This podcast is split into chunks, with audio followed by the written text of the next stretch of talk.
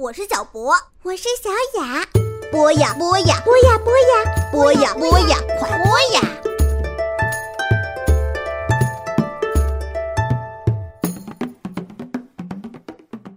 同学们、小朋友们，大家好，这里是博雅小学堂，我是老潘，又到了我讲新闻的时间了。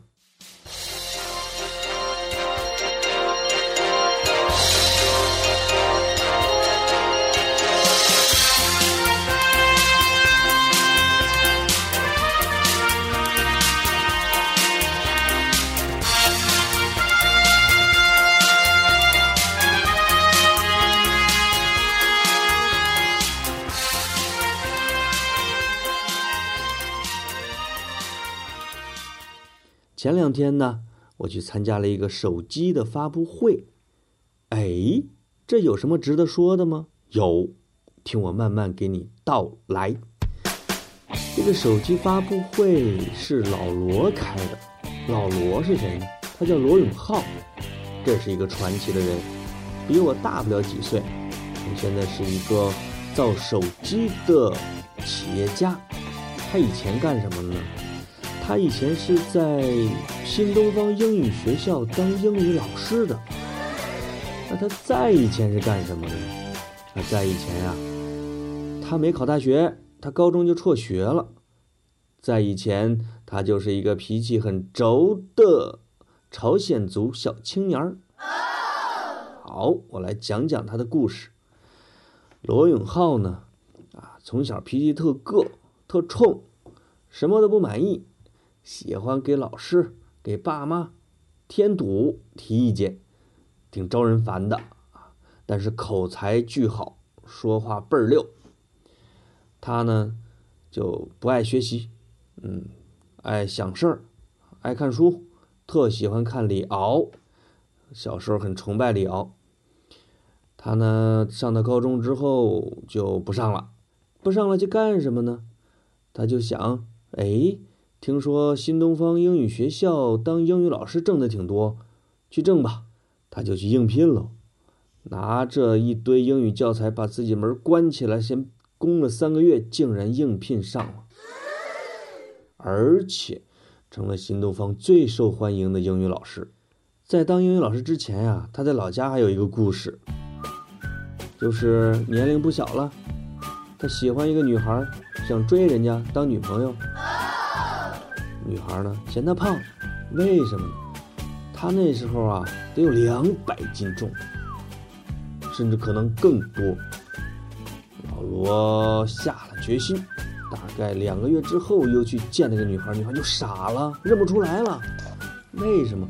一下减掉了五十斤以上的体重。嗯，女孩很感动，但是罗永浩说。我只是为了证明给你看，我能减下来。然后他的体重呢，呼噜呼噜呼噜又升回去了，啊，就是这么奇怪的，这么有毅力的一个人。他在新东方呢，成了最有名、最受欢迎的英语老师，而且呢，在网上留下了很多的老罗语录，比如啊，什么彪悍的人生不需要解释。比如像我这样的奇男子，啊，我想佩服谁，我就去照镜子。还有，为什么老罗在新东方这么厉害？啊，那是因为我站在了巨人的肩膀上。还有，比如我想想啊，反正有很多的语录，在当时呢，还是中国互联网十大红人儿，跟芙蓉姐姐。跟凤姐儿这些呢都是一块的，但是他是一个理想主义者，爱读书，特别有理想，较真儿。他有一天突然想，为什么那么多的手机都那么难看呢？为什么这手机我用着那么烦呢？啊，而且呢，造苹果手机的乔布斯去世了，老罗就说。啊，乔布斯未完成的事业，看来要由我来继承。他这个话一说呀，遭到无数人嘲笑，大家在网上嘲笑他，甚至骂他，觉得他太狂妄了，啊，这个太能吹牛了，因为他说了一堆其他手机的毛病，说要造出中国最好的手机。这个最好呢，不让说啊，因为这个打广告不让打，不能说“最”字儿，他就改成东半球排名第一的手机也不行。后来就改成了东半球第二好的手机啊，当然这是开玩笑，但他确实把自己关起来，找了这个造手机的工程师，一块吭哧吭哧吭哧就造起了手机，而且还真造出来了，越做越好。所以老罗呢是一个特别能啃的，特别能跟这个。理想死磕的这么一个人，他还有一个故事，很多人都知道，就是他跟西门子冰箱死磕的故事。他在家里边的时候啊，关冰箱有时候劲儿比较大，你比如，梆，他不是按一下，就是甩一下，那个门呢，他自己就弹开了，它不是嘣儿给吸上，对吧？小朋友关冰箱的时候，是不是有这种体验？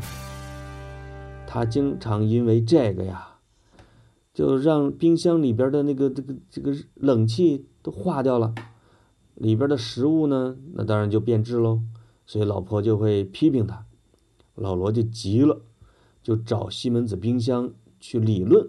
结果西门子说：“这个所有的冰箱都有这问题，啊，这个是解决不了的。这个你需要用力去关一下，那是因为你关的姿势不对，等等。”老罗急了，跑到西门子这个公司的门口，把他们家的冰箱啊用锤给砸了。好嘛，这一下好多人特别关注这事儿。老罗砸冰箱也成了一个很著名的段子。我讲的呢，就是一个小时候不优秀，但是有想法，学没上好，但是挺努力，有才华。但是老跟自己较劲的这么一个人，他经常说：“我有工匠精神啊，我是活在幻觉里，我在为我的幻觉活着啊，我在为我要成为乔布斯之后最伟大的手机企业家这个幻觉活着。”但是这种大话呢，特别容易招人攻击，但是他就一直这么很硬的在做着手机。我参加的这个发布会呢。就是他的锤子二的手机发布会，很多锤粉儿啊或螺粉儿从全国各地跑过来，很多人他们真的不把它当成一款手机哦，他们把它当成一个理想。我讲这个故事啊，或者讲这个新闻，当然不是为了帮他卖手机喽。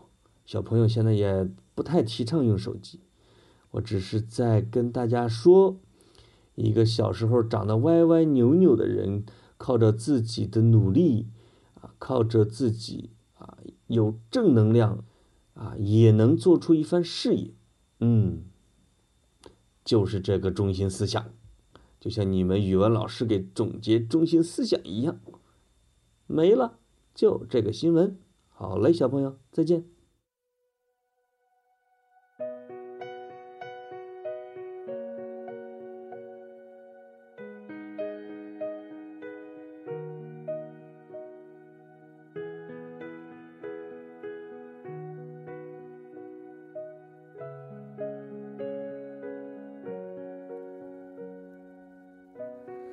昨天的我们走远了，在命运广场中央等待。那模糊的肩膀，越奔跑越渺小。曾经并肩往前